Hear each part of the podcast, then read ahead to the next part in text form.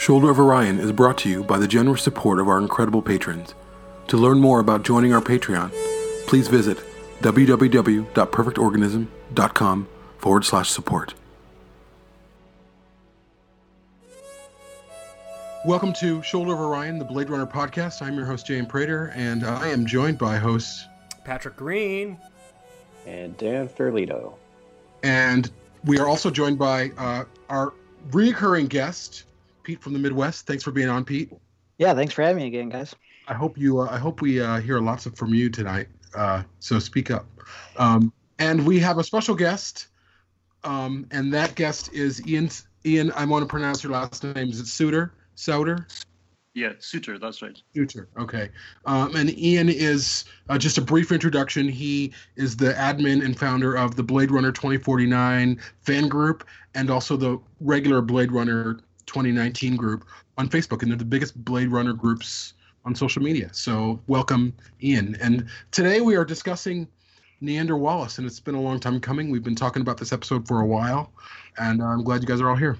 Yeah, it's definitely been uh, mentioned in all the groups, and people keep asking us for it, just like Joi and and Rachael and, and other characters. So um, we're finally doing it. Although you know, definitely seems like the most mysterious character that we've attempted. So we'll see how it yeah. goes. So tonight, I I just wanted to uh, start off, and I'd like to start off with our guests first. Um, with first impressions on who Niander Wallace is, and I know I recently uh, rewatched the uh, what is it, Nexus Dawn, the short film that they released before 2049 came out, just to kind of get a little bit better of a sense of who Niander is. I know he's he is mysterious, and but he has more screen time than Tyrell. Obviously, there's always the comparison, which I don't like to do. I think Niander is his own guy. I don't think that they're any. I don't think that they're similar characters, but I'm fascinated as to what you guys what what you guys think about him. So uh, if we can, let's start off with Ian, and then we'll go to Pete, and then we'll circle around for us. You remember hunger. So you indulge the recluse whose patents keep that hunger at bay. I believe in life. In fact, I have wrung more life from our Earth than ever before. But it is dying. You are dying. Well, for me, he's the most fascinating character actually in the movie. Maybe it's because we know so little about him, uh, and you, you you're free to let your imagination run wild and draw your own conclusions. And I know that uh, Jared Leto got a lot of uh, flack for the way he portrayed him from some of the fans, but I was actually blown away by his performance. Uh, even when I first saw it in Nexus Dawn, you know, I just thought, "Wow, I want to see more of this guy, and I want to know more about him." And I still feel that way. What about you, Peter? Yeah, um, I'll start out just by reminding everyone that I had not really seen anything prior to 2049 coming out as far as any trailers. Um, I think I had explained before. I would just generally didn't seem that interested just because I thought it was, oh, yet here's another reboot. And we all know I was incredibly wrong with that. Um, but so I didn't watch uh, Nexus Dawn first. I just went right into the the movie. I didn't even know Jared Leto was going to be in it, and um, I loved it. I, lo- I loved his first from his first um, scene um, through the entire movie. And I, I think my first impression, which you know, hopefully through this episode we'll learn changed quite drastically, was uh, originally I just thought, oh, here's here's our here's our villain. Um, he's got he's got a plan um, to dominate dominate either the human existence or the replicant existence. He's got some diabolical plan in store and let's see what he does and so my first impression was definitely just as a as here's the villain of the film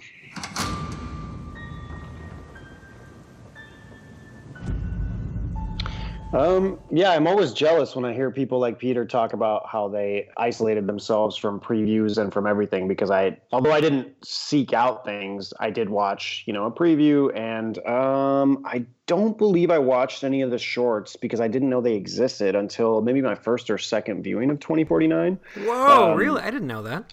Yeah, you know, I mean, Wow. t- to be perfectly honest, as much as I'm a nerd about these movies, um, they did a really piss poor job of marketing those. Whether you know whether that's on purpose or not, it I, you know we've talked about it before. How that that would have definitely increased some ticket sales and gotten some interest going had those um, three shorts been advertised a little bit better, at least in my opinion.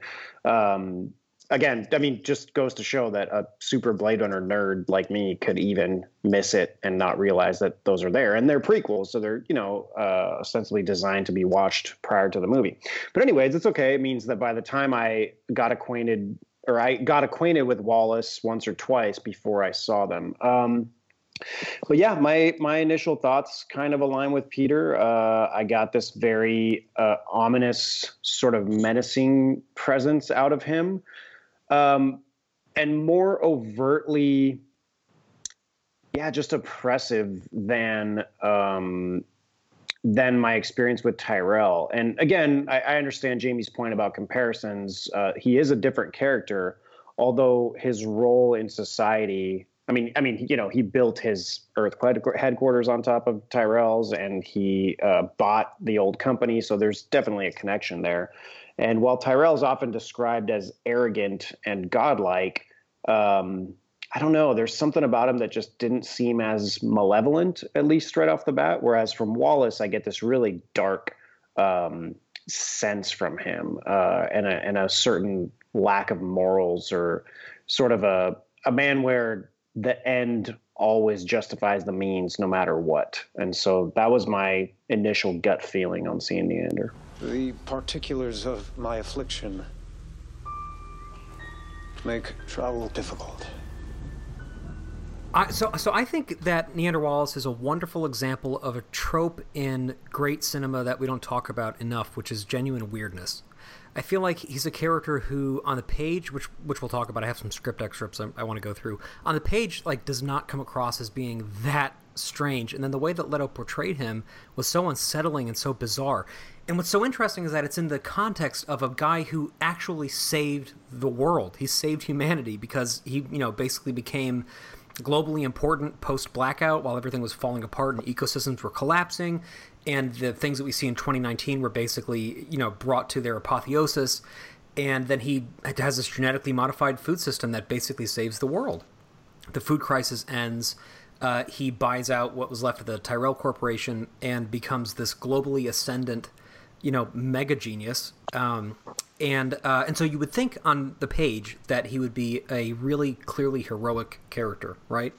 And then you see the portrayal that that uh, that Leto does, and it is so unsettling and so strange and so otherworldly. And then you look at the script and you look at the way that he was written, and it's also it's just layered with mystery and these things that like make very little sense and you know that there's a lot of reasoning behind them but you have to kind of try to divine what's really going on and i love that. I love how just like all of the great characters in blade runner uh, wallace is so much more than he appears to be the first time you see him. And because of that i find him endlessly fascinating a little bit terrifying and also beautiful in his own way as a character and as a portrayal. I really i really like this character a lot.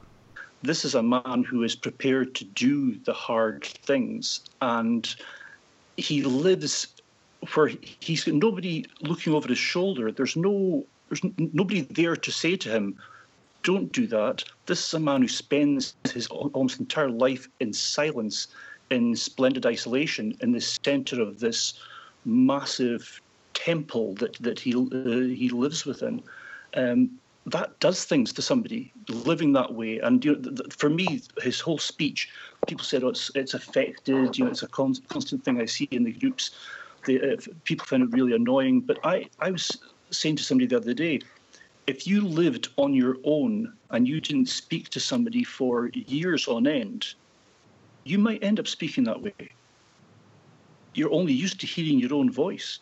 And he's blind most of the time, which we know affects your senses and your hearing and, and everything else. Uh, not that it directly has to affect your speech, but he also doesn't watch people talk. You know what I mean? He doesn't watch their mannerisms. So I, I, I can see your point there, where he really, both his isolation and his affliction, um, could be sources of him developing his own kind of strange way of uh, moving around and talking and and um, just his presence around people.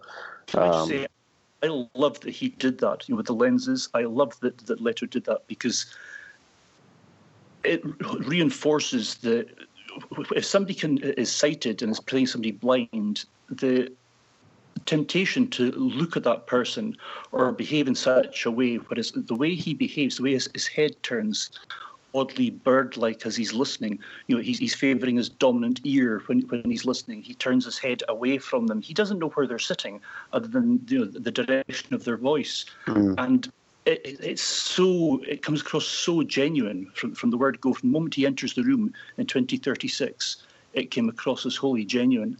And I understand that it was obviously it was the same on set. When he entered the set, uh, I remember uh, Denis Villeneuve in an interview said that the, the entire set hushed. They were so taken aback because he was he was led in on the arm of a, a helper, presumably to help him negotiate his, his way, and everyone just stopped talking. They paid attention, no matter what they were doing. They paid attention to this man, and that's even before the cameras had started rolling.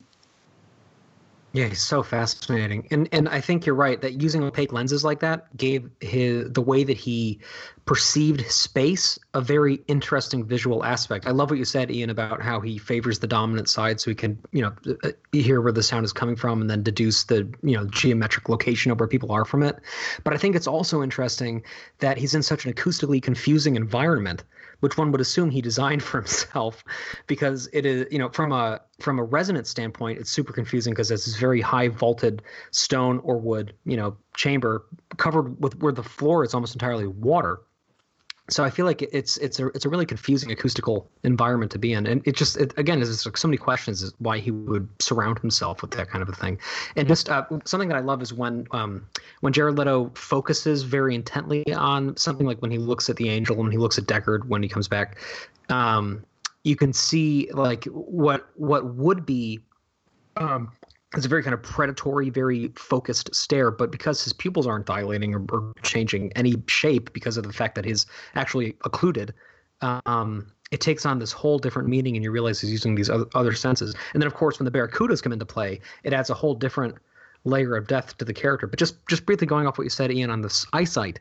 I think it's so interesting, and I know this gets brought up all the time in discussion groups, that for somebody who can single-handedly save the world and who can build this enormous temple to his own ego and his own ability to um, you know basically evangelize his own vision of the future that he doesn't fix his own freaking eyesight that he doesn't just get the equivalent of LASIK surgery in 2049 there's there's something really deep behind that i think.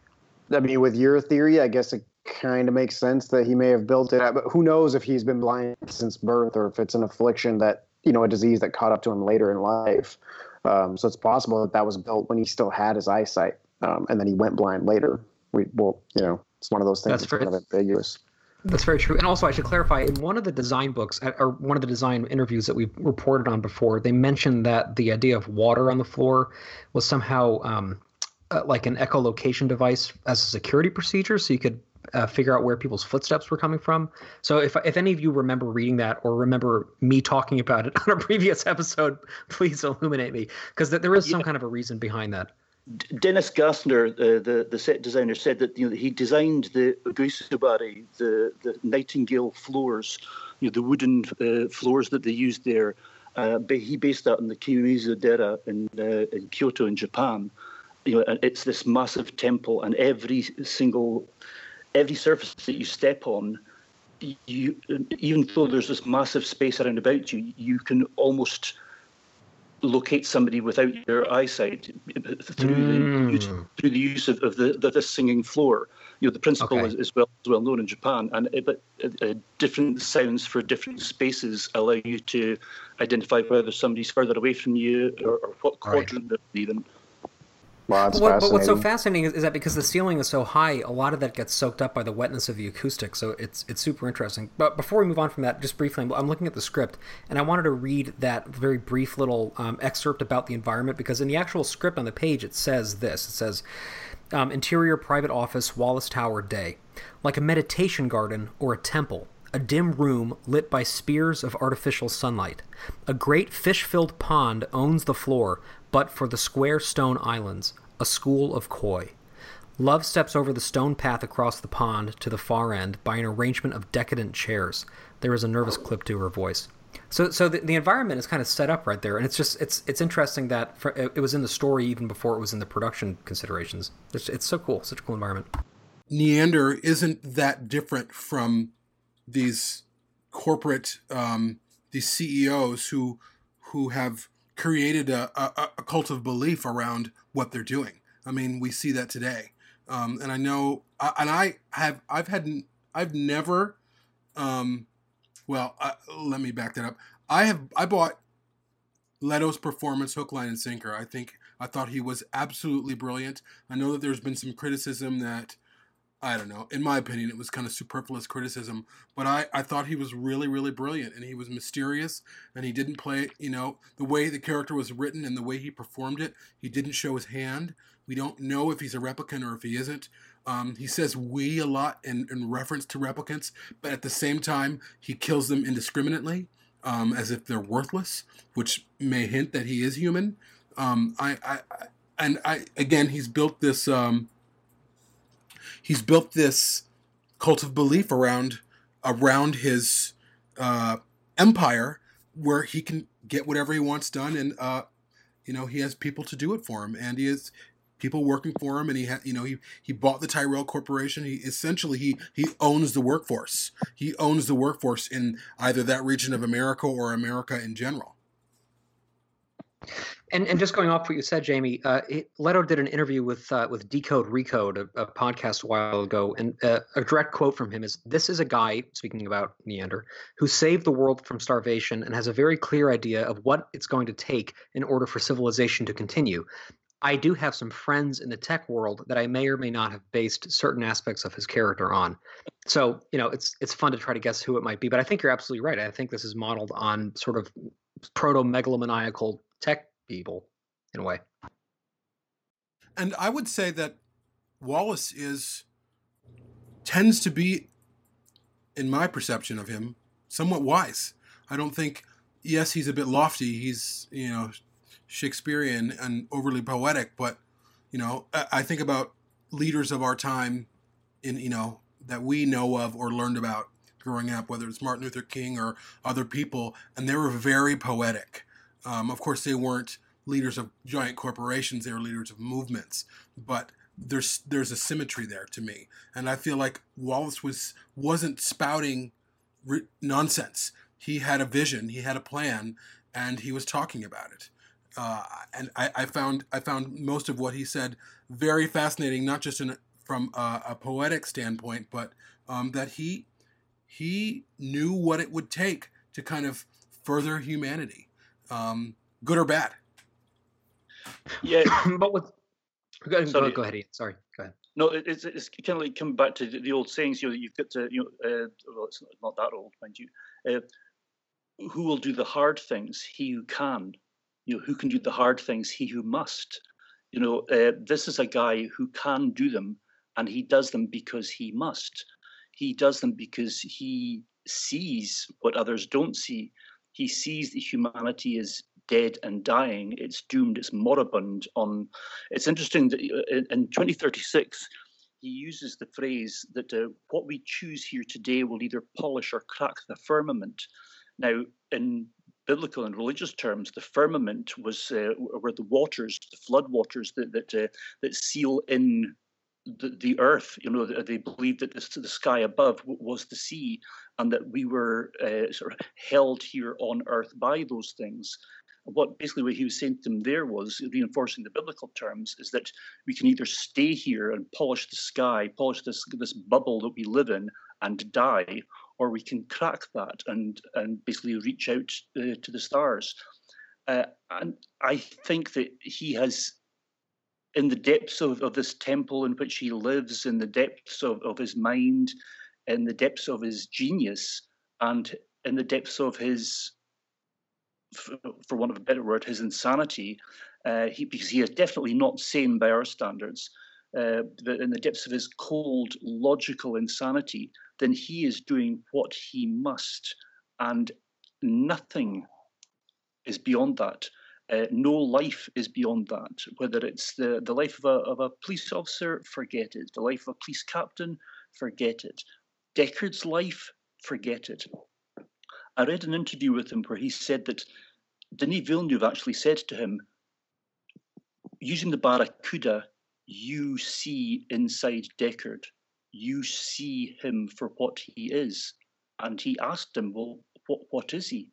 And Villeneuve went away and then came back to him and said to him, Only you know. So play it the way you want to play it. Know, Villeneuve gave him that free rein to, to either negate the mystery or perpetuate the mystery. And I, again, I, I, I love that the fact that he, this man sees inside people.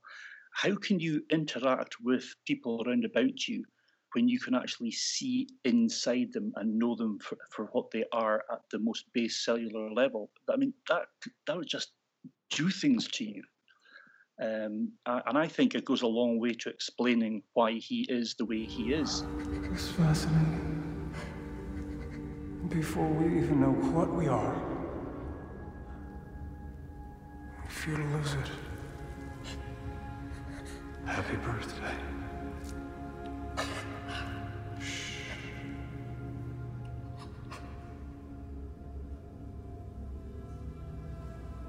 Now let's have a look at you.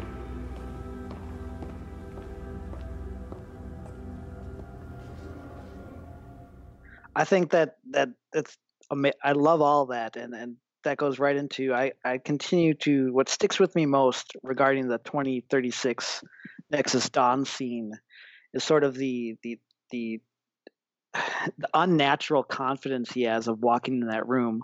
You know, he initially starts sort of like Pat, what Patrick said as a monk, as a sort of an enlightened by saying, you know, I, I appreciate your patience for my affliction. You know, sort of tones himself down, but then uh, almost immediately and when they start going in the humans or the magistrates go right into um, going about you know this is uh, this is not up for debate this is against the law this is black and white this is wrong. You know his, his line that i just love and would love to use in real life someday in a courtroom is just simply yet here we are debating it. Yes. he knows there's a crack. He knows he has an in and you know we can get more into um, because it's he who saved them. You know, it's it's just I I love that sort of confidence that he has, and you know I never thought of it, and would love to rewatch it now, knowing that you know although he doesn't have the Barracuda with him in that room, um, he does have a replicant. You know, and I always think that maybe he can see th- through them as well. Who knows? But anyways, just the, that that unnatural um, again um, an almost predatory confidence that he has in, in every scene is something that just puts him above and again goes again you know it just keeps going back to those biblical references. I love it.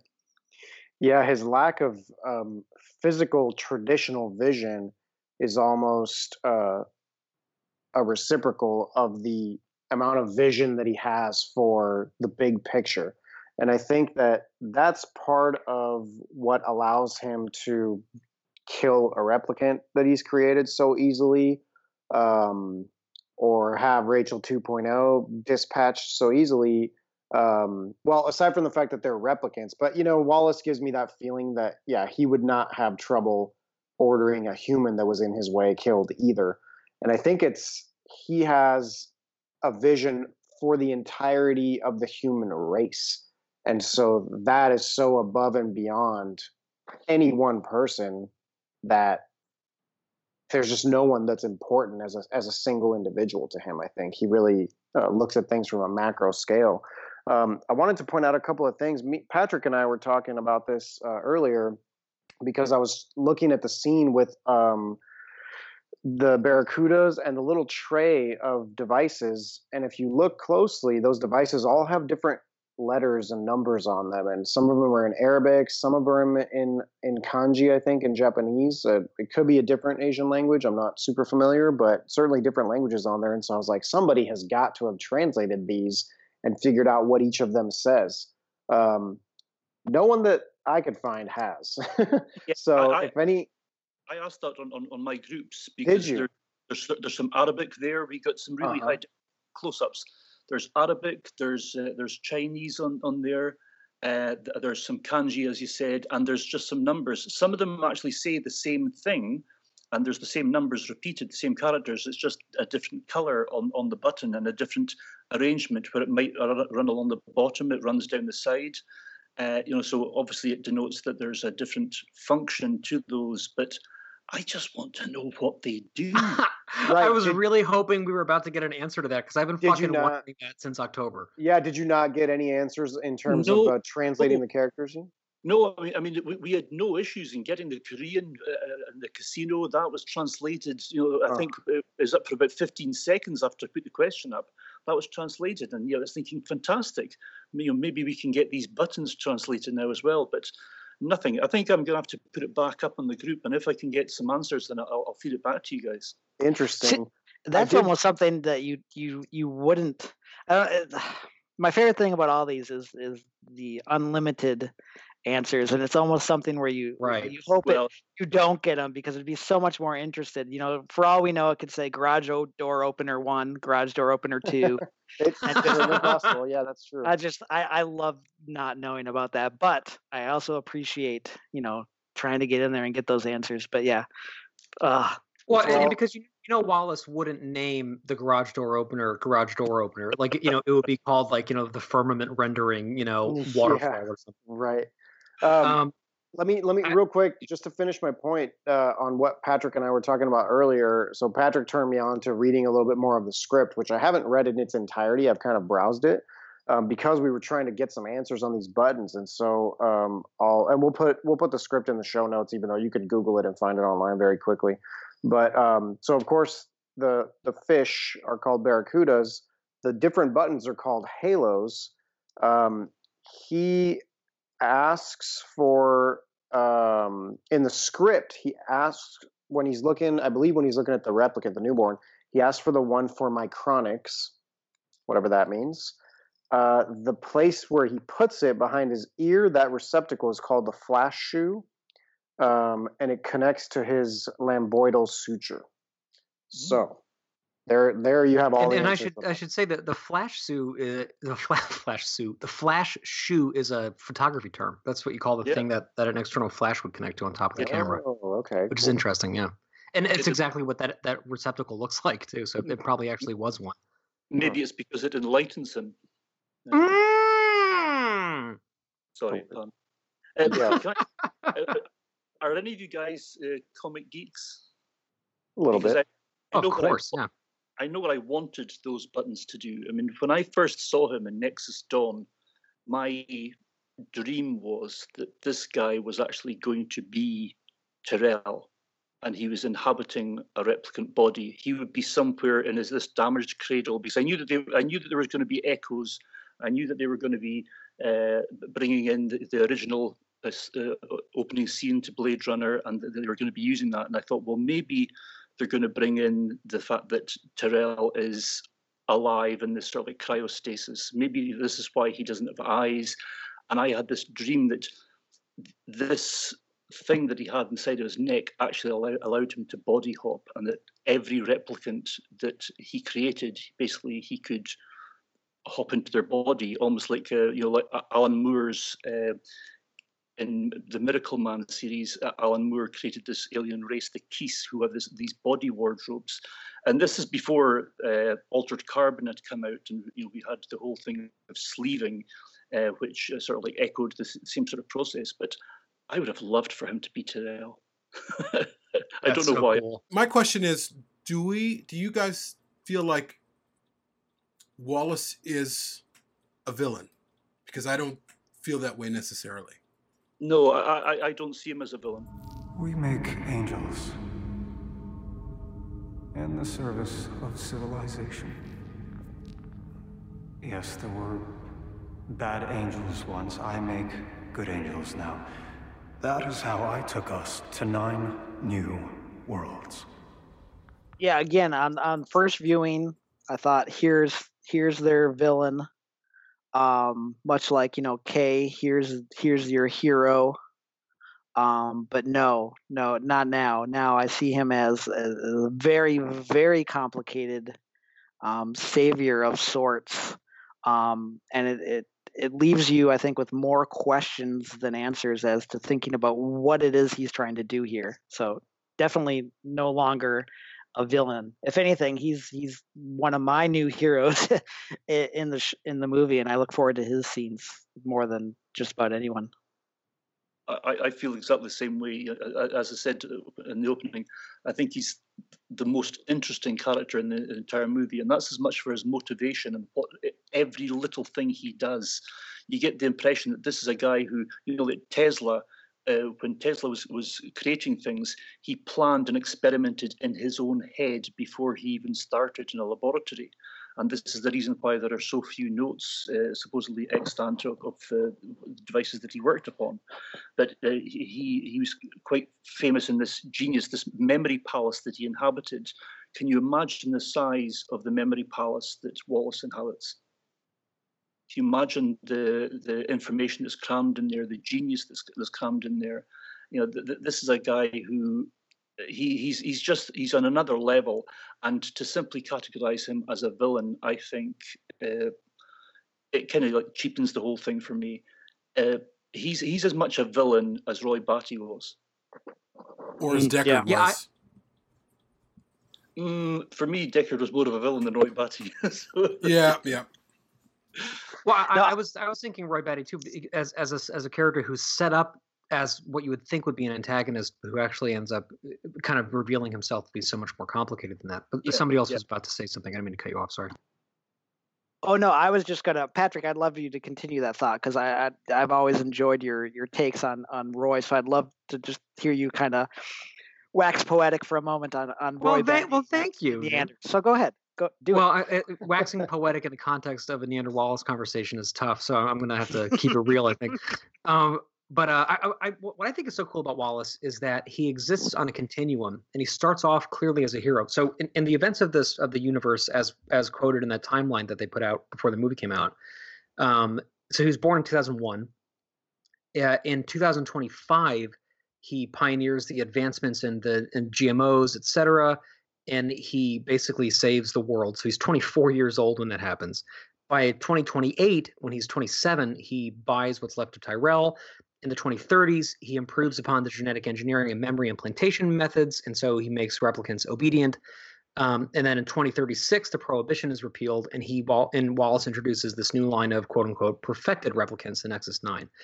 So between 2025 and 2036, it's only 11 years. But he goes from being basically this prodigy in his 20s, who's described in the official Blade Runner timeline as idealistic, to being this complete paradigm shifting figure. And i think what, what I, i've really enjoyed about this conversation and which you've all elucidated so beautifully is that he's attained a sort of omniscience. And i think we don't really see that in movies very frequently and that's part of why he's so hard to pin down. You know we see echoes of that for example in citizen kane or there will be blood a lot of these movies where we see especially men in these situations become so powerful that they kind of elevate themselves above what we consider to be human in a way, and they and they all invariably lose their minds. Uh, spoiler alert for people who haven't seen Citizen, Citizen Kane yet. Um, I think what's great about about Wallace is that he has lost his mind, but in losing his mind, he's gained some sort of third eye. And I think, uh, like uh, that Ian, that was beautifully said about how you you can't even imagine the memory palace this man holds within himself because for one thing i mean the idea so if, if any of you have ever done like memory palace exercises before which which i have and i'm horrible at it um it, like the idea is right it's basically to go inside yourself and to physicalize an internal space and then to navigate that space and store memories in it and the idea being that if you can remember how to find the memories in that internal physical space you can retrieve them basically photographically because they're still there intact, but you just have to archive. You have to know where you've archived it basically. Sort of like Tyrell, you know, he's a data hoarder. Um, not Tyrell Wallace. Ooh, that was a, that was a slip. So um, it kind of fits into that whole thing, I think.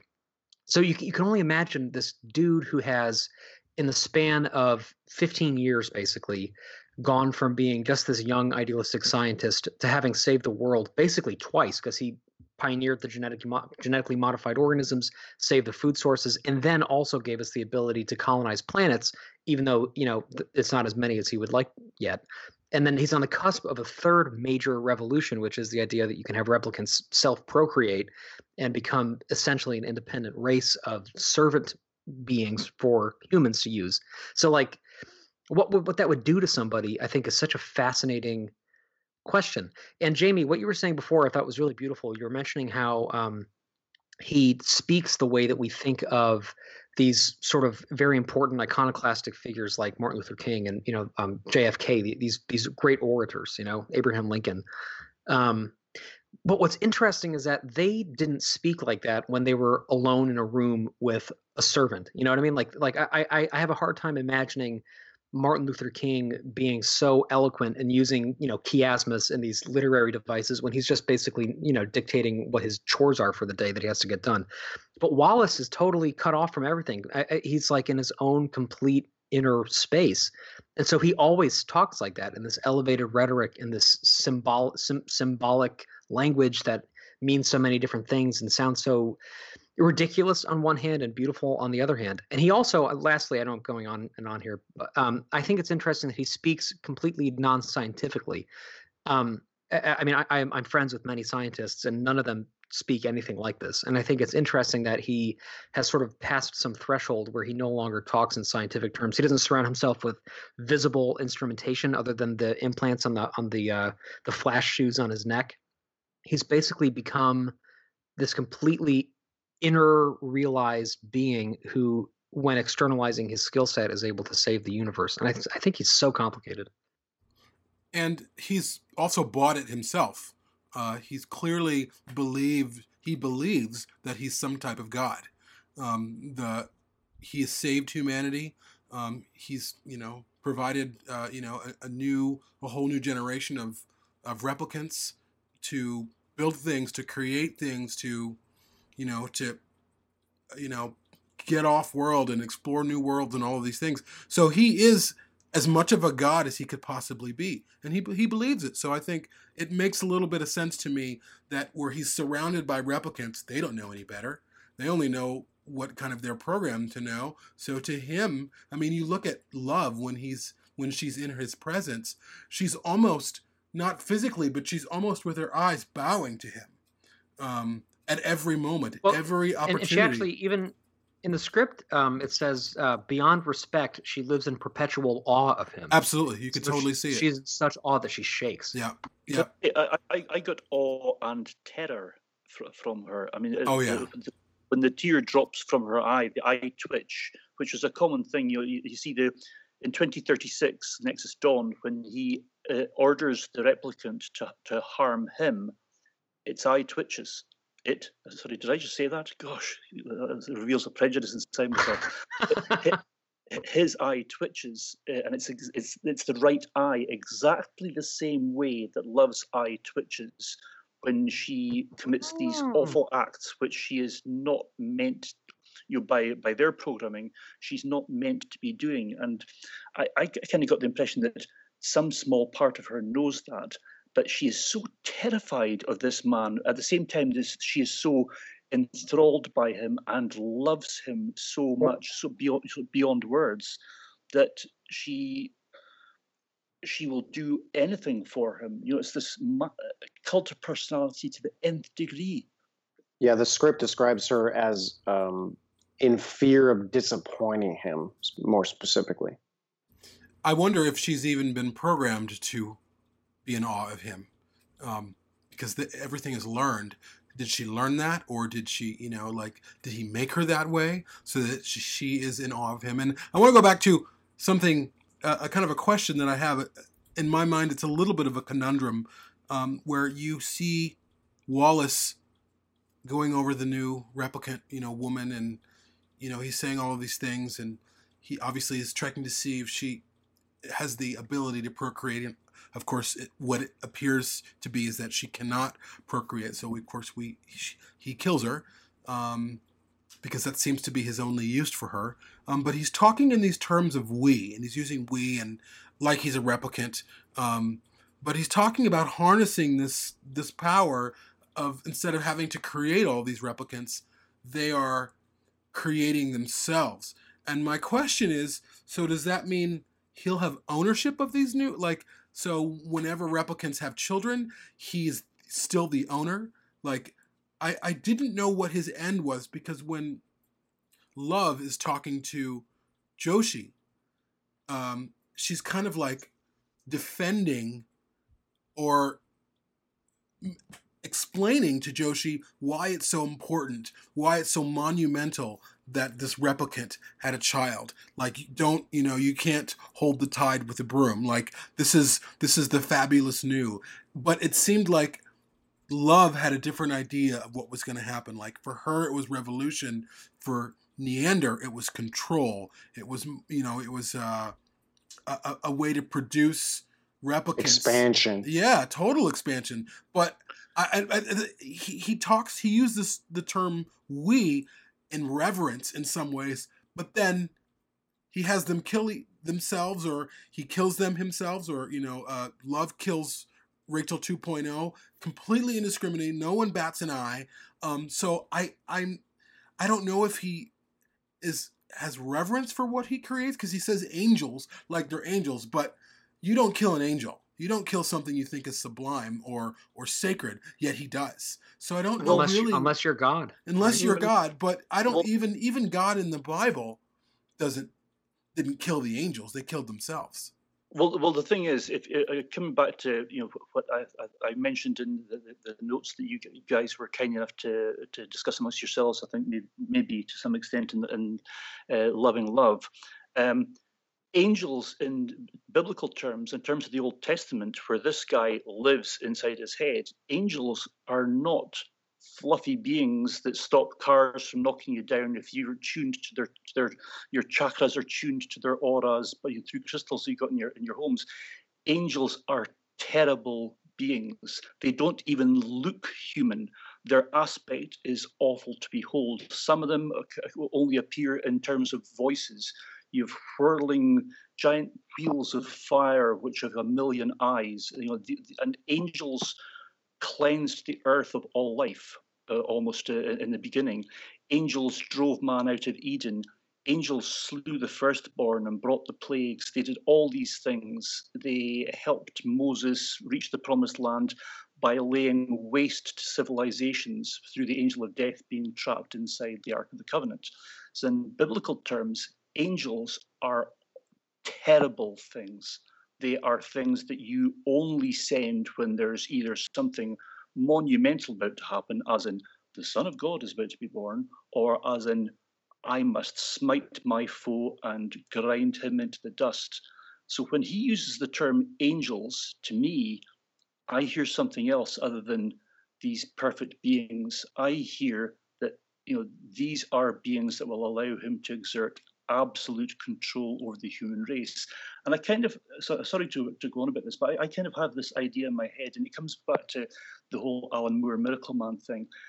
In that, you know, one of the, the, the creators of the, the, the Miracle Men, as, as they were, is this character, Dr. Gargunza. And you find out that uh, as the, the story goes on, that he created this kind of like hyper evolved human being from alien tech not because he wanted to help humanity, but because he wanted to create a perfect vessel for him to inhabit and to become immortal.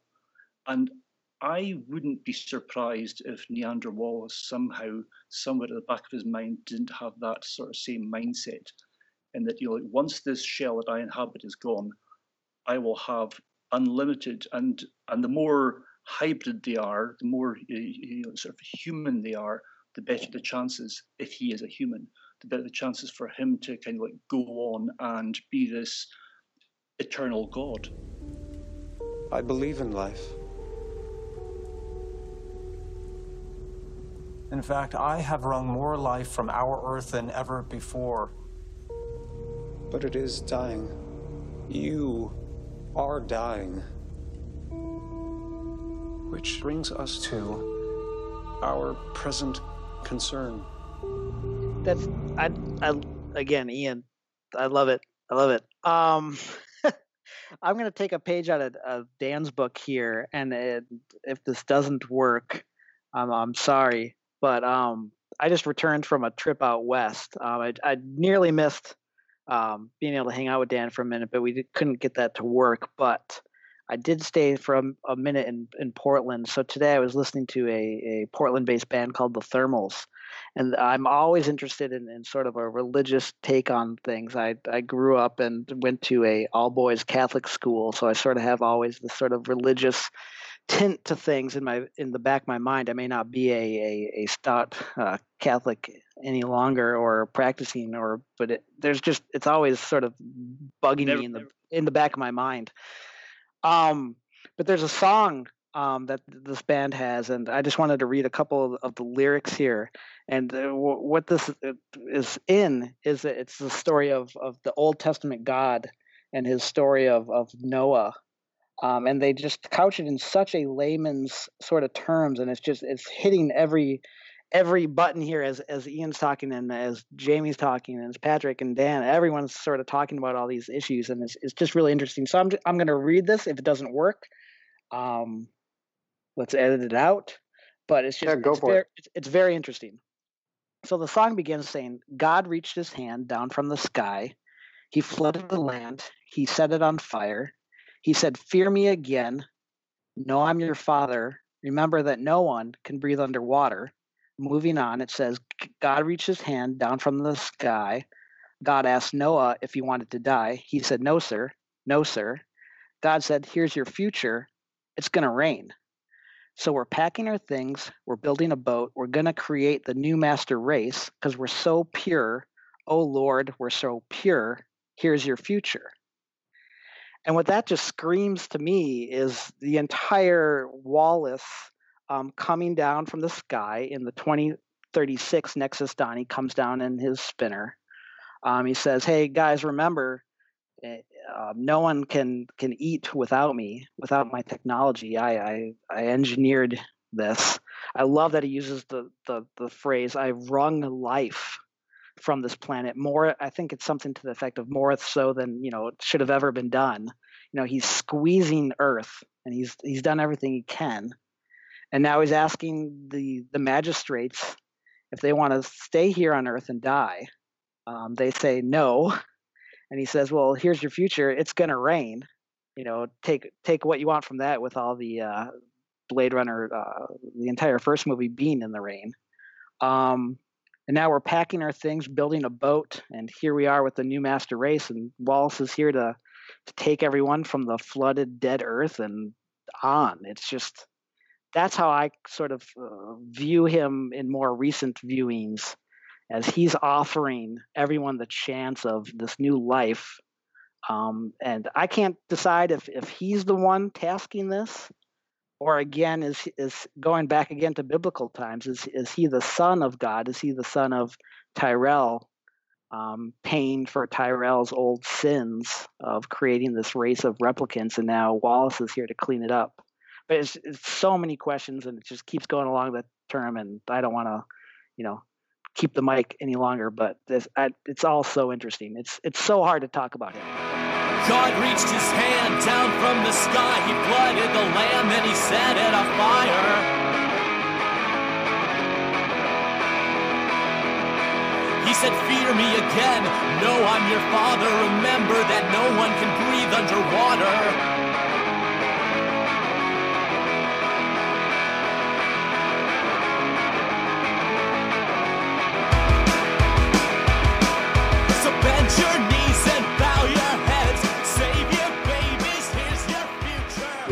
I, I, think that's such a cool song too. I love that. Mm-hmm. I'd like to respond if I could. Um, yeah, the more we talk about it, the more I don't see Wallace as any sort of uh, metaphorical descendant of Tyrell, but I see him on a whole other level, almost like in a pantheon of gods. Um, Wallace is on a much, much higher level than Tyrell. Tyrell did not affect the world and humanity in the way that Wallace has. Um, you know, he Tyrell essentially had a commercial product that was relatively successful, but not without its problems. Whereas Wallace has colonized nine other worlds, you know, and he's pushing and pushing and pushing. You know, and, and it also makes me think uh, we've talked about it before about trying to interpret these biblical lines that Wallace quotes or says, and the term we, because every time he says we, you're trying to analyze, well, what does he mean by we? Does he mean humanity? Does he mean us replicants because he's a replicant? Um, does he mean us at the Wallace Corporation? And, you know, the more I think about it, and the more I realize that the closer you get to a replicant that can reproduce and these more advanced models, the more you're getting close to that concept that people have talked about before, where maybe eventually in evolution, there would be a Homo replicans, essentially becoming a new species of human. Um, and so it's quite possible that Wallace views it as th- these are the final steps in merging the two species and just creating a new humanity and then continuing to colonize, you know, the rest of the universe. That, that's Um, the way, that's the way I see it. That's, that's, that's Right. the only way I, I can read this whole idea that you know that there will be millions, so we can be trillions. you know, Right. if it can only produce naturally. Uh, there's no other sense to that because humanity, ha- their numbers are so limited. Whereas you know he's he has millions of, of children. He has millions of he, well he describes them that way. He has millions of children, and he needs this kind of uh, almost the, the thinking in terms of this this, cauldron of life, uh, this uh, creature with a womb you know, that, that, that can replicate you know uh, naturally as opposed to being born out of a bag. You know, he, he, uh, if if he can only get hold of that, then that is the key to the stars. But yeah, yeah, there'll be control there. I, I still think that he will control everything, and that when you look at the the, the food market, just about every brand there is, uh, if not every single brand that you see there, other than Coca Cola, is a Wallace product. You know, so th- these are. Uh, this is him still feeding humanity right up until this point, and you know, so you wonder what they eat in the off-world colonies. Do they, you know, do they farm naturally, or is it is it Wallace products? I, I know we don't know that, but he is so massively rich that you can't imagine that it could be anything other than that. Um, Yeah, the first trillionaire on Earth, supposedly. Yeah, yeah. Uh, can I uh, ask you guys? Sorry, just to sort of wander off a little bit. It's just we were talking about hybridization there. Have any of you guys, uh, you know, have you spoken about his name very much, as in where you know the possible meanings of his name and where it's come from? I don't think we have on uh, an episode before, but I Let's do it. I don't know if it was me and Patrick or me and Dan, but we looked up his name, um, or the the, the name Niander, um, and the root. Okay, c- c- could I just speak a little bit about, Oh, about sure. Wallace? Uh, Alfred Russel Wallace was the the co-discoverer of natural selection, and he's the father of biogeography. Uh, the Wallace Whoa. line between Australia and Southeast Asia and fauna. He was the first person to discern that uh, the, the same species would evolve along separate lines in uh, biodiverse. Uh, Uh, knock it off. You're killing me. This is Okay. amazing. the, the, the Wallace effect, the, the, Wallace effect, though, says that where natural selection increases reproductive isolation between two populations of the same species, and it encourages development of barriers against hybridization. And that's still a recognized biological effect today in biogeography. So the Wallace effect, uh, you know, the, the- as soon as I heard his name, I thought Alfred Russel Wallace, because you know he, he's he's often missed out. He was actually uh, co-published with Darwin, and he's the man who actually kickstarted Darwin to sail away off in the Beagle, and uh, and do what he did. Um, he's he's often forgot about by history in the same way that uh, Tesla's forgotten about uh, with, with electrical discoveries and the like. But uh, for me, I, I can't see any other reason for them to use the name other than uh, to pay homage to this man. Yeah, I mean, in my much more simple-minded view, the only connection I saw was, uh, is it the Walfords? What's the family that owns Walmart and Walgreens and all that? Oh yeah, yeah. Is the that- is it- Waltons, yeah. Waltons. Waltons, thank you. So to me, just the prefix wall makes me think of sort of this gigantic conglomerate corporation that is starting to just own everything and everyone and everybody works for them, you know. So I saw it from that point of view. Yours is a lot deeper. in, in, in closing, on on, on uh, regard to Wallace, he formulated uh, the first law that he formulated was called the Sarawak Law, and it still exists to this day. And it's while he was out, uh, he was trying to figure out why there was this uh, difference, this this line that exists between Southeast Asia and Australia. And at one stage, you're talking about a, a stretch of water that's only 22 miles wide, but birds will not cross it. So you have birds of the same uh, general species, but they have evolved along different lines, separated by 22 miles. The only animals that will cross it are bats. But what he said in this Sarawak law is that every species has come into existence uh, coincident both in, in time and space with a closely allied species. And I think that this is what he sees with humans and replicants. And you know, this is the, what they're talking about. You know, the wall breaking down. This is you know, what what Joshi's afraid of. He is enervated by.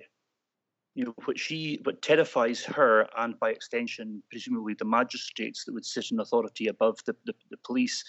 He wants to grab hold of that and run with it. That's the way I see it. Oh, I, I love that also because I, uh, I don't know if I've I've made this clear in the in the last episode I was guest on, but I really do not see eye to eye with these sort of these rebel replicants.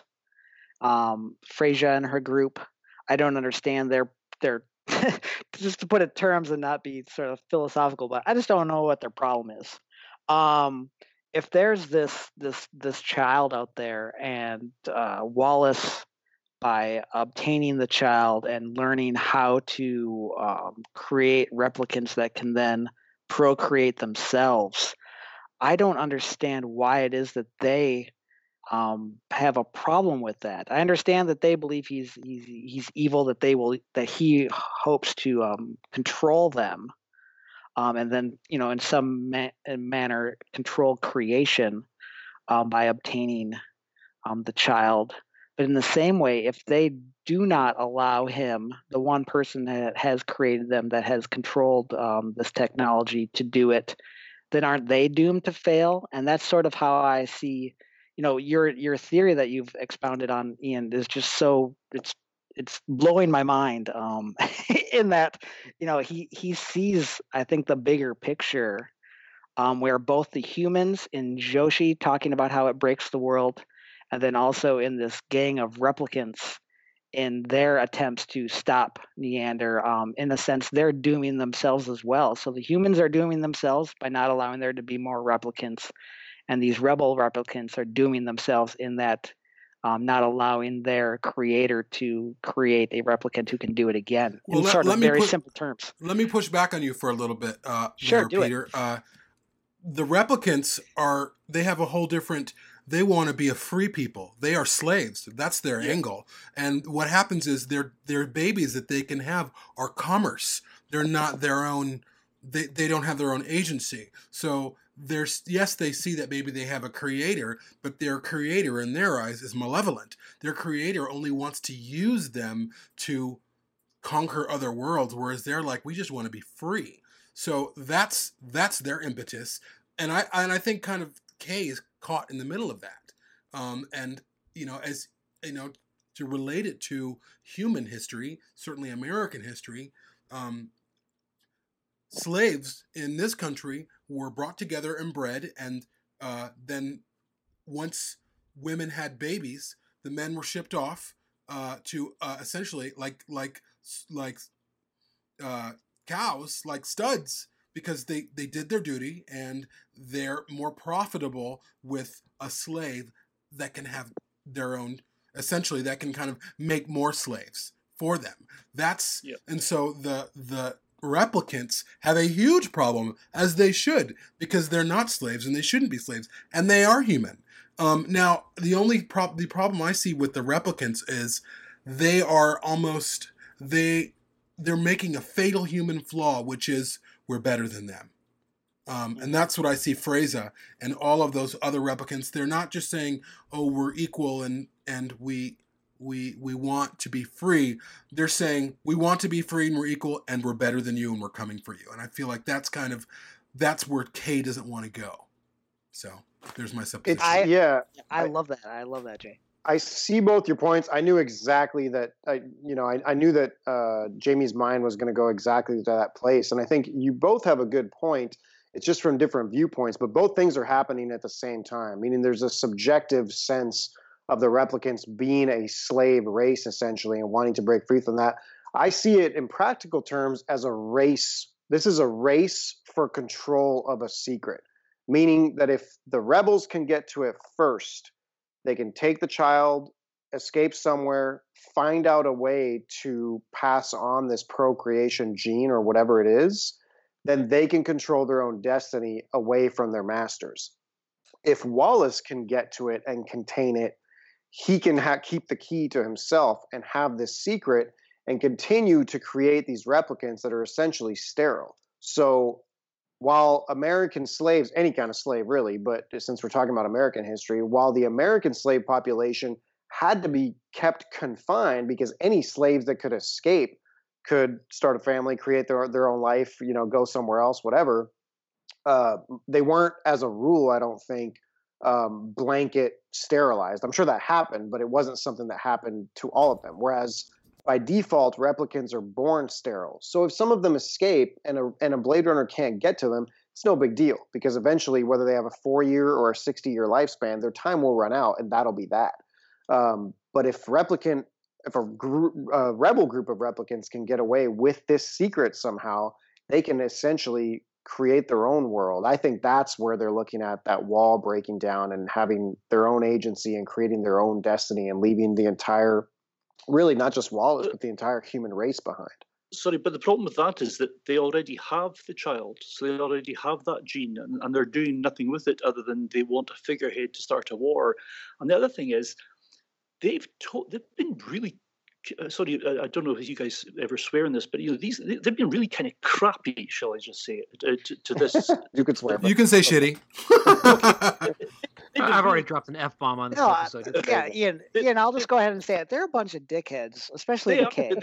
I mean, they want him to do all the work for them. So go, They- keep going, keep going. they- they've taken this child and they've fostered her with a human family and they've told her you have this condition and you must live behind glass for the rest of your days and she doesn't know any better and they couldn't give a shit because all they see is figurehead for our war they don't care about her they don't care about her destiny they don't care about her fate the life that she could have had out you know from behind that glass the children she could have had by now if she was living out behind that glass they don't care all they want is control of her.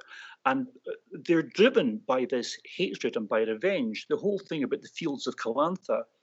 And the fields of Calantha, they realized that they were fighting and killing one another. This terrible foe that they were they were they were fighting against day and night. It was other replicants. And that's why they hate humans. That's why they're so happy, they're so willing to send him, uh, Kay off. I, I'm sorry, I don't actually like calling him Kay, I prefer to call him Joe, but that's just me. Uh, so Mhm. willing to send uh, Joe off to, to, to kill Deckard. Not even a second's thought. You must go and kill him. You must be our tool. We'll use you as well. You know, he's used you, we'll use you, but we'll dress it up in that the most human thing you can do is die for another it's bullshit. You know, they're just they've learned the wrong things from the, the, their human overseers, not from Wallace, from the human overseers, because I don't think he cares very much for, for money. I mean, if, if you look at the inside of his temple that he lives in there, that that tiny little wooden horse that would have got uh, them a, a real horse, according to the, the scientists that they had analysed that. Have you seen how much wood and water is in that place that he lives in? I mean, it's Mhm. vast, it's monolithic, and everywhere you look, there's wood, there's stone, there's water. Look at the purified water shower that he has to take. Think about how scarce pure water is. He's got a bloody lake round about him in his living room. You know, so he is vastly wealthy. He doesn't care about wealth. He, you know, it, it means nothing to him. What he cares about is this purity of concept, which is the survival of the human species. And if that means hybridization, if that means expanding out into stars, that's what he wants. They don't get that. Neither side gets that. Either the humans or the, the replicant would be warriors. Uh, you know, that's why I'm, I'm glad that, that Joe wasn't the child. But but Ian, uh, let me ask you. So, do you think the replicants Freysa and the replicants who want to plan an uprising or whatever, you think that, that they should understand better what Niander was trying to do? Is that what you're saying? No, I uh, th- I I think that they've learned the wrong things from humans. Uh, I say, not from him because they'll, they'll never had any contact with him, but from the humans that, that, who commanded them, who sent them off to, who bought them and sent them off to, to slaughter. They've learned hate. They've learned disdain. They've learned superiority. You know, so they believe that they are better. They and they, they likely are a better race than, than humanity. They're certainly bigger, tougher, stronger, faster, whatever else. But they're barren, and they could be doing something about that, and they don't. They don't see the bigger picture, so to speak, of how they could they could themselves be freeing replicants, and instead they seal it up in a bloody glass bubble. yeah, but over. yeah, I gotta go, go ahead. I, I gotta push back on this for a little bit. So what you're saying is true, Ian, but I think that there are certain assumptions that we can't make about their plans and about their motives because the story just hasn't developed far enough. In fact, we've talked about it before. War, you know, so I mean, you know, war is what, what they want. They, they they really want to overthrow the the, the humans or over right. over- Well, they're I mean they're freedom fighters, right? What's the old Yeah. one man's terrorist is another man's freedom fighter? And I agree that on a personal scale, what's happening to Anna Stelline, where she's probably being lied to about a condition just to keep her there. Um, yes, they care less about her than the um, outcome of their entire race. I think that's very similar to Wallace in the sense that he's willing to kill a replicant right in front of him to work towards this ulterior goal where the end justifies the means. Um, but that may have been because they're building up their forces and waiting until that because right now she's a secret. She's in hiding, right? They know where she is, and they've they're I don't think they're keeping her there due to not wanting to do anything with her. I think they're keeping her there until they have the resources to take her to, you know, to take a big group of them and either, yeah, whether it's starting a war or whether it's creating a big escape, kind of the way Batty escaped on a small scale with a few replicants. Um, you know, again, we, we can only speculate as to what their plans are, but, um, you know, you can call it cruel or you can call it immoral, but I think it's, I see it as an end justifies the means type of thing. I mean, we are talking about an enslaved race who is trying to do what they can to get themselves to a different place of existence. Let's not forget that when we talk about them learning from humans um, how to act and the fact that Calantha was a war between replicants and replicants, let's not forget that ostensibly Wallace has sold all of those replicants to the corporations and the nations or the factions that have used them, whether they're pleasure models or whether they're combat soldiers. Um, he might he may be so rich he doesn't care about the income, but he still is willing to sell replicants at the highest bidder. It's still a business, and that's how it works. And he admits as much. Um, I forget in what line, if somebody can help me, where he says, um, you know, whatever they're willing to pay or however much they're willing to pay or something like that. So you said about the freedom fighters, the end justifies the means. It's the same for him. Morality in, in, in Sure. this film, morality is just a matter of perspective. It is. I'm but at just the same time, but it's it's also it is a matter of perspective, but it's also a matter of place in society. For Wallace, it's very different because he's basically at the uppermost echelon of, of everything. So the utilitarian things that he's espousing make sense for him because he's in a position to basically save the world because he is looked at as the savior of it. Whereas replicants, I mean, keep in mind this is 27 years after the blackout. They've been driven underground, hunted out in every corner of the world, um, basically expunged, illegalized, uh, completely outlawed and then rebuilt as a subservient race, um, even worse than they had been previously. So for them, it, it's although there is a utilitarian aspect to what they're doing, insofar as they don't see anything wrong with holding Anna Stelline up in a in a wall basically so that she could be protected until they're ready to mobilize their forces and overthrow their oppressors. But it's very different because they're doing this all completely underground with zero power. And i think it's important to to keep in mind the positions of power that these two factions are in you know vis-a-vis each other. So you know you have basically the the the ruling class and you have this sort of almost like a proletariat. But even even more so than that they they're basically um, an outlawed slave race trying to gain some degree of autonomy by overthrowing their oppressors. But also, uh, I think that it's I, I, I think that there, I mean, Deckard vocalizes very clearly that he personally was trying to avoid um, having Stelline be detected because he knew that she would be dissected and taken apart and studied. And I do think that although I don't think there was necessarily this sort of deep benevolence in what the replicants are doing by hiding her away. I think that part of it is that they're trying to make sure that nothing happens to her until until the time comes. And if they had been like just, you know, go out in the world and pretend like you're not this hybridized miracle and do whatever you want and we'll find you in 35 years or whatever i think it would be very different i think they have to as for their own survival as a as a type of of being they have to protect her until they're in a position where they've built back up enough in the wake of the blackout to have some sort of power to be able to rival what's going on in the ruling class. I, I think that I think that they basically uh, I don't think they're, they're, that they're doing it out of malevolence. I think it's it's more that they they need to do something to protect no, no, this no. asset. Sorry, I'd like, I'd like to qualify what I said. I, am I'm, I'm not saying that Wallace is right, and I'm not saying that they, that they are bad guys either. What I'm saying is, in this movie, it's very difficult to say, you know, who is entirely bad and who is entirely good.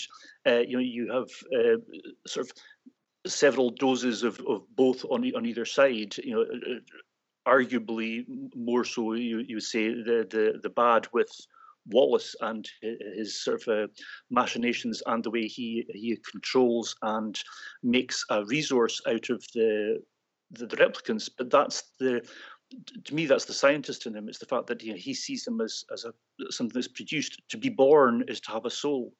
You know that, that's the, the line from the movies. Therefore, uh, these I mean for for Joe to say that in the first place suggests to me that this is something that's almost programmed into them at birth you know that they that to be born is to have a soul therefore you have no soul. You know you are you are owned. You are uh, and what that would do to as you say to a, a, slave race which is driven underground and who are subject to uh, extermination without trial as soon as they're detected.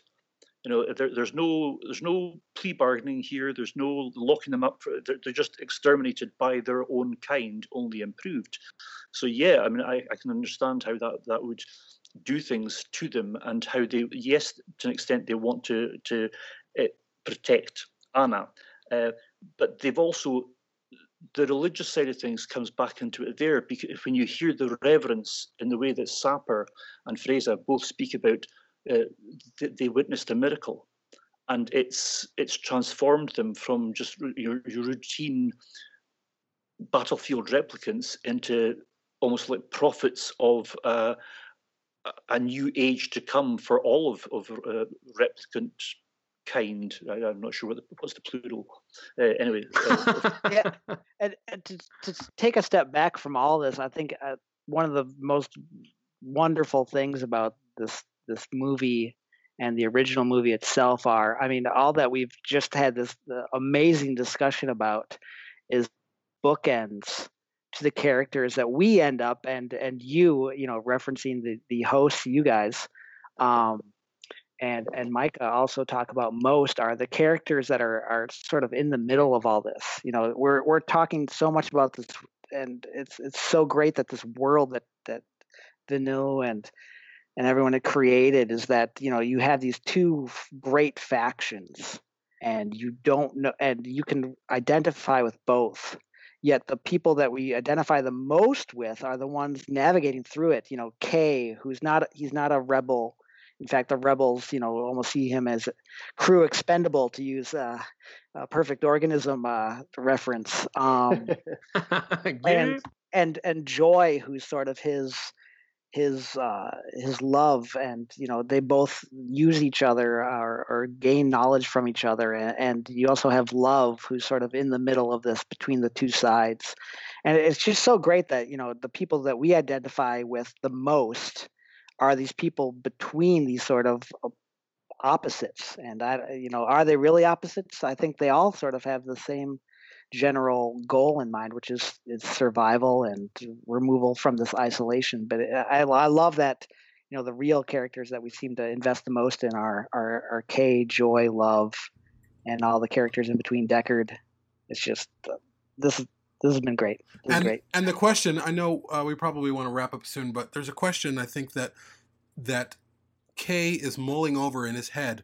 What's the right thing? And I think that's a question that we all ask ourselves when we're presented with the next stage of our life, the next chapter, whatever. What's the right thing? And I, I want to kind of bring it back a little bit to um, Freysa and the replicants and kind of compare it a little bit to the idea of a Messiah. And in the Bible, uh, there was a Messiah that was prophesied to come. The Jews had their idea of what that Messiah was going to do. The Jews had the idea that Messiah was going to have a sword and he was going to kill their enemies and it was going to be storming, you know, um, the Romans and taking, you know, taking back their own freedom. And I think Freysa and the replicants uh, who stood with her were kind of those people. They wanted to bring a revolution. That's what they wanted the Messiah, which is Anna, in in, in many ways, to be. Um, and I think Deckard saw Anna. I'm sorry, Kay saw Anna as something a little bit more akin to Jesus. Like this isn't. That's not why she's here. She's here yes. because she, you know, she she has a father who loves her, and that's what that's what is most important is bringing her to her father. Um, so there's this, and at the same time, I can't say that what the replicants, the, you know, Freysa and the replicants, what they wanted is a bad thing. You know, I mean, as someone who is a descendant of slaves, I know and understand fully the idea of being of mobilizing and you know and taking up arms against the people who who have cap you know who have been your your owners and your captors. And at least with american history slaves were considered part human with in in the fifths. yeah three-fifths human. So in blade runner universe they're not only not human you can tell them to kill themselves if you want to um, or kill each other which is even worse. So these people aren't even they're not even just slaves they are a slaves to themselves. You know, you can go and use them like garbage. You can go and have sex with them as many times as you want to and then leave. You can tell them to do all of these things. So these people are less than slaves. They are garbage. Um, uh, at least that's, you know, that's how I see them portrayed. So I, I really can't, I don't, I can't discount and not to say that maybe you're doing this, Ian, and I know it's really been a great discussion, but I, I really think that, of course, they're gonna they're gonna want to rise up and take up arms against their oppressors. Who wouldn't when you're treated that way? Who wouldn't yes. when you're said when you are a human, you look like a human, you, everything about you is human, but you're then deemed not a human for some reason that you're you're you come into the world a little bit of a different way. So. Yeah, I think Ian's argument was more that they were going about it the wrong way. Not well, that, that's that's what I mean. I, I, yeah, I, I think it's. Oh, I mean, uh, really, I, I, was just I was trying to play, kind of play devil's advocate. The fact that you know, like, are they purely good guys, or are you know, uh, are they are there things that they are doing that are wrong in and of the, of themselves? Right. And you know, it, it could be argued on a number of different levels, you know, whether it's the continuation of, of the human species or whether it's just the way that they are using Joe, the way they're, they're using uh, Anna to to an extent. When they speak about her being this figurehead, has anyone ever asked her? Does she even know what her fate is intended to be? This this quiet, shy girl who lives behind her glass bubble. You know, you know, we, we don't know. Uh, they, they, they've they've decided for her. She's a miracle. She's theirs and well, see, I would actually even push against that too. I don't know if she's theirs. She has her own uh, like company that she runs that she's the owner of. She's in charge of her life. Yeah, she might live behind glass, but if they might approach her, I mean, I don't think it's going to be this thing where they are, have ownership of her. They hope that she gets behind their cause, but they don't maybe she bought was sold a bill of goods like you're sick and you need to be you know you have the Galatian syndrome and you need to be behind this glass. Yeah. But that's Sorry. That's pre that's a, a, a supposition. But I said when I said she's theirs, what I meant is she she's you know she's their messiah. She's the thing that they have to protect the most. She's their treasure. She's their she's their miracle she's their figurehead. So that's what totally. I mean is oh totally. There's not yeah. not that they own her or that you know they can the control her. I they are controlling her to an extent. yeah, anyway. and I think that they have they, a, they have a but, certain what Uh, they're doing is very human. Yes. You know, it's Yeah. it's very human. Well, they are and- human. and yeah, yeah. Ab- Absolutely, and that's what proves beyond a, a shadow of doubt that they are human. The fact that they can hate, the fact that they can love, the fact that they can feel loyalty for one another, that they can feel love for this being which has been born and which has given them hope. I mean, what is more human than to hope that some that things can get better for you and for those who will come after you? I mean, again, I I want to to me, I want to specify that I don't think any replicant is human. I think it's an evolutionary progression towards becoming human. I think in the life of any replicant that we've seen in both movies, um, they gain humanity and they gain empathy and they gain these human characteristics. I don't think they're to the point where you can describe them as human. We do it all the time. It's a very, very subtle thing, and it. And I'm not saying it's wrong or right. That's I'm just describing my Yeah. view. I think, I think this is where it comes back to, to Alfred Russel Wallace and his writings about you know, like the, the you've got uh, similar species you know like coexisting and and developing uh, al- alongside one another, and whether hybridization occurs or not depends upon the barriers that are that are uh, put upon them by their environment. Uh, you know, if the dividing line is going to be enslavement and it's going to be commercialization of them, then that's going to keep them from being hybridized. If they're going to be freed by whatever side, whether it's by uh, Wallace giving them the stars or whether it's uh, Freysa giving them their freedom, uh, then you know. I, I think that that's the only way that uh, that uh, hybridization is going to occur. Other than that, uh, I I think that you're going to have the, the two separate species coexisting. The wall, right? This Well, dividing line. I would I- push I- back I a just- little bit about. I'll let you. I'm sorry, Patrick. Uh, I I think, uh, and just in the in the in the realm that we're talking about in terms of human, I I have a hard time saying that they're not human. I don't think we have any. There's no. Why aren't they not human? I, I, I they're human. Um, there's no Yeah. reason they might be stronger and smarter, but they're human. I mean, they're they are human. There's no if, ands, or Well, buts. you- they're even marketed No, that it- way. it- they're it they're marketed on your that way. It depends on your definition of Well, yeah, but you- I think you the put- problem though is is that you can say, "Oh, they're not human." It's like we're making that decision for them. Oh, you're not human. Why? Well, but yeah, but but because because it, it's using the same. it- It's the way that you taxonomize, right? Like there there are certain genetic correlations between species where traits are shared, and that's and then they branch off from one another when those traits are not or when, when they I- diverge. And I think So, that yeah, there's a whole I, the I would whole ask procreative trait is missing. Yeah. I would ask the question: Are they Homo sapien? No. Are they human?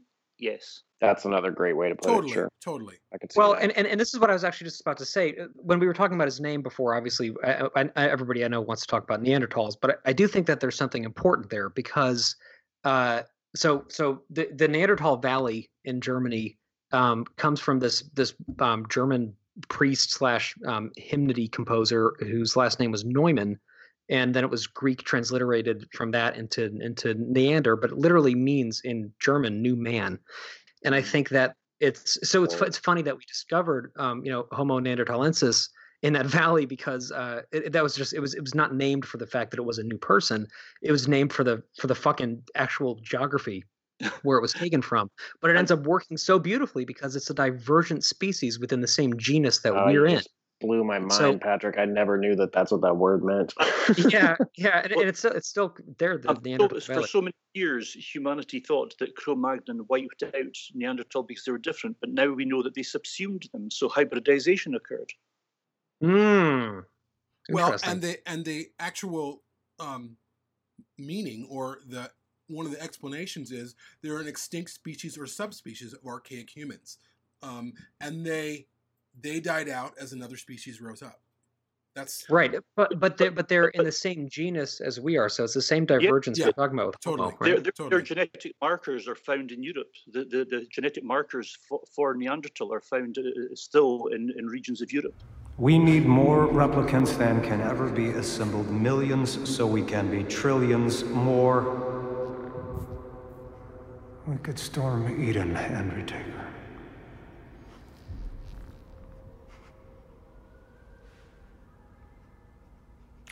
I kind of want to wrap this up, but I want to, uh, but I want to make sure everyone gets their last comments in. But as we wrap it up, I want to kind of move back to to Ian and just kind of talk about uh, your entrance into the Blade Runner universe and then how the groups got started. But before we do that, let's just kind of, if anyone has any last comments about that. And do you mind if I go first, just because I had one sentence that I wanted to put out Sure, to the sure. group, um, and I forgot to mention it. It's a little less philosophical than what we just got into, but um, I when I watched 2049 uh, yesterday, I put the subtitles on during the Wallace scenes because sometimes you know he's a little muffled and it's hard to discern exactly what he's saying. But I was writing down some of his quotes, and the scene where Luv comes to get him, she says, "A new model for review before shipment." and then he says okay a new model let's let's have a look or something like that now i thought about that for a second because i said okay wallace is making thousands of replicants right i don't know at what rate there's no way that he has time to go review the creation of every single replicant right i mean they're on some kind of manufacturing line he would have other people under him doing that if there is that type of checks and balance so there's a reason why he's being brought out to that specific newborn. And I don't think it's not explicitly stated, but I started to think, why is this replicant important? Like, why does the CEO of the company have to come check her out? So I started thinking, is this a Nexus 10? Um, or was this, is the reason why he's so visibly you know disgusted or upset at the fact that she's barren in particular is was this an, a scene that was showing the result of their first attempt to create a replicant that would reproduce and then of course um, he's using that uh, what's the word the micronic halo to take a look at her and figuring out that she's barren so I don't know. That was the first time I noticed that, and I feel I- like there was a lot there. So I wanted to make sure I mentioned it before we closed. I don't think she's even the first. I think that this is an ongoing thing that he's got. Mm, Totally. he's- he's- Yeah. And she's a dip sample, you know, and, and he'll be. How, how many others has he done this to? How many other times has he just, you know, drawn a line across their belly and let their lifeblood run out in front of this, you know, this perfect creature that, that he's created, who is in, who is still in awe of him, despite you know the, the horror that's being unfolded before her eyes. Well, I, I think this is a new iteration that's been presented to him as a result of some sort of R and D work, and this is like this is the Yeah. first of this new line, and, they're, and he's hoping that it'll work. But I, I think it's also worth remembering that he does that knowing that uh, there has been this discovery, and that Kay is on the trail of this child. But a scientist Does he do know it at that point, though? I don't think he does. I Yeah, think that that's good- been discovered. No, he, he does because because because as he puts the uh, the stuff away, the scalpel and everything, he's he's telling Luv that um she needs to go find. I, I put the script away, but but that But the- that the uh, there is child- another out there. Yeah, But there is a child. Bring it to me. He says. right, right. Uh, you know, I mean, uh, Yeah. Th- th- this is a guy. He's he, this is an ongoing process for him, uh, and a scientist wouldn't put all their eggs in one basket. And you know, he, he speaks about you know Tyrell's last. I can't remember his, his, his Tyrell's final trick, procreation, perfected then lost. I think that's the line. You know, so. Uh, he's he, he- yeah he's he's envious of Tyrell. Tyrell has has had this breakthrough, uh, but as a scientist, he's going to continue to try and replicate that, regardless of whether he he knows that there's this kind of like philosopher's stone out there which he might be able to get his hands on. He might not. So, as a scientist, as this hugely successful scientist that he is, I, would- I would say, of course, he's going to continue along these lines and try and. Uh, he's still got as much of uh, Tyrell's notes as, as he inherited after the blackout. So you know he's like Baron Frankenstein in his laboratory, trying to bridge that little gap that he's missing. Um, whether that existed in Tyrell's head or whether it existed on paper, whatever, or, or hard drive, it's gone. He can't replicate it, but it's not going to stop him trying. So, in closing, I just want to have a bit of a conversation with you, Ian, and kind of talk about how what your first experiences with Blade Runner are, and uh, how that kind of led you to your groups. Uh, well, 1982, the movie came out. Uh, I was faced with the ordeal of either going to see E.T. or going to see Blade Runner. I, I lived in Inverness at the time. there, there was uh, a, a, a, sort of a, a two-screen cinema. The uh, the upstairs cinema was very small, very sort of a you know you'd only get about maybe 30 to 50 people in there. Very small screen. Downstairs had the big screen, and ET was down there with every other popcorn. I decided, no, the sci-fi movie. I already loved sci-fi. I was already a geek by that time. I'd go and see this movie, see what it was about, and I was smitten. I went back to see it again uh, three days later, and I was the only person in the cinema, and that kind of like reinforced it for me. Is that this is mine? Th- you know, th- this is something for me, and it's never left me. Uh, I've continued to have discussions on and off with friends online. You know, and uh, obviously as person, uh, personal messaging and the likes come along, it's made it a lot easier. And I was talking to a friend one night and saying, wouldn't it be really cool if we just had, if there's a group somewhere where we could just have discussions about the philosophy and the meaning and, you know, and, and the kipple and yeah, there were there were groups about props and there were groups about the the, the, the background details and there were interviews and of course there was future noir. But I, I want to share. You know, I, I also have a religious background in my upbringing, I was I was a, a, Catholic boy destined to be a priest. I ended up becoming a, a detective instead. Hey, you know, there you go. Um, but uh, both both uh, would I would say see the worst of humanity. Uh, anyway, uh, I was talking to a friend one night about uh, Blade Runner online, and I, I said to him, "Wouldn't it be great if we had this group?" And he said, "Yeah, wouldn't it?" And I thought, "What the hell?" So I just started up Blade Runner UK fans group and within a month, I had people from around the world asking if they could join. So it became the Blade Runner Worldwide Fans Group. And it just went from there. Um, you know, I think we're now around about the 7,600 members, all of whom are pretty wow. active. We have, we have some pretty, some really cool discussions. Yeah, you know, we, we get some jerks coming in, but we have got a, a very strict set of guidelines with regards to courtesy and respect. There's no drama absolutely no drama on the group. Uh, courtesy, no swearing. You, you, you can't just you know, curse somebody out because you don't like the way that they think about something. Everyone's entitled to their opinion.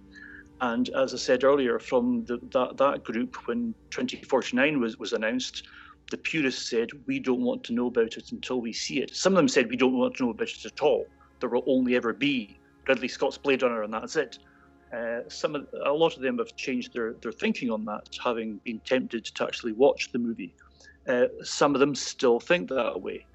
Uh, a lot of people are highly critical of 2049 in the original group, but you know both groups are thriving. Uh, every day, you know, we get anything between 10 and 30 people joining, and we have some wonderful discussions. And if, if you guys aren't in the groups, please feel free to join and I would I, have loved this to, here tonight. You know, some of the things that you guys have said have just, uh, in terms of eyes and Blade Runner, has really opened my eyes to, to some whole new avenues of thought with regards to Wallace himself, but also the world that they inhabit. So yeah, will you, will you name the two groups? Sorry to interrupt you, but can you name the two groups for the audience yeah. so everybody knows? There, there's the Blade Runner Worldwide Fans Group, and there's the Blade Runner 2049 Worldwide Fans Group. Cool. Both on you know what? It's interesting about the fans. Uh, generally, uh, pretty generally, but it's pretty true. I have never seen a fan base for, like, for instance, for the original Blade Runner, love a sequel this much since Aliens. Um, obviously, there are people who don't, and uh, there are people who are like, "Oh no, there's only Blade Runner." But my experience, ninety-five percent of the people who have were lo- who loved Blade Runner loved Blade Runner 2049, and it is a wonderful fandom to be in. To to be in a, a group and a community of people who just that we we were able to receive this film that blew all of our minds and that has enriched the world. It's so different but so familiar, um, and to see that play out in fandom um, in a, in an environment that is respectful, which is something that on our other podcast for uh, Perfect Organism we're really trying to kind of work towards, where people are courteous and kind, and you can talk about it without being insulting or being insulted. Um, it's it's a really really great thing that you've helped to foster. Thank you.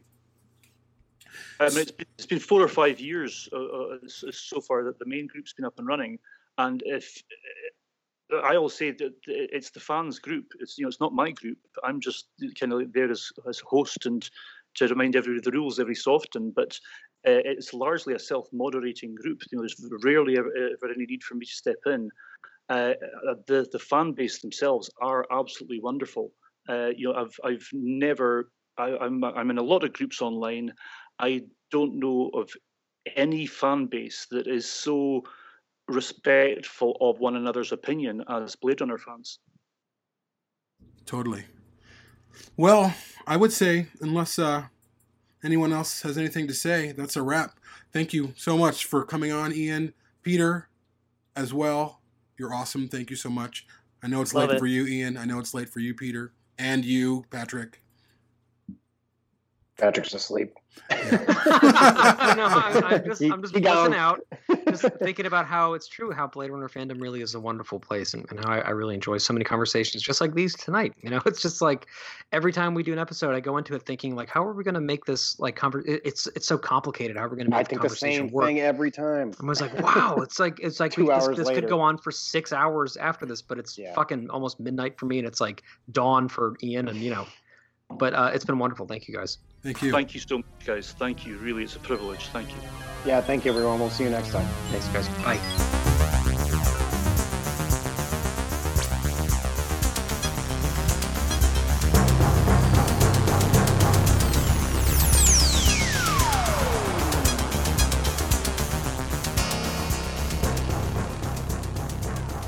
To find out more about Shoulder of Orion, the Blade Runner podcast, please visit us on our website at www.perfectorganism.com. Shoulder of Orion is available for listen or download through Apple iTunes, Google Play, and TuneIn Radio. If you'd like to join in the discussion, please join our official Facebook discussion group, Fields of Calantha, a Blade Runner discussion group.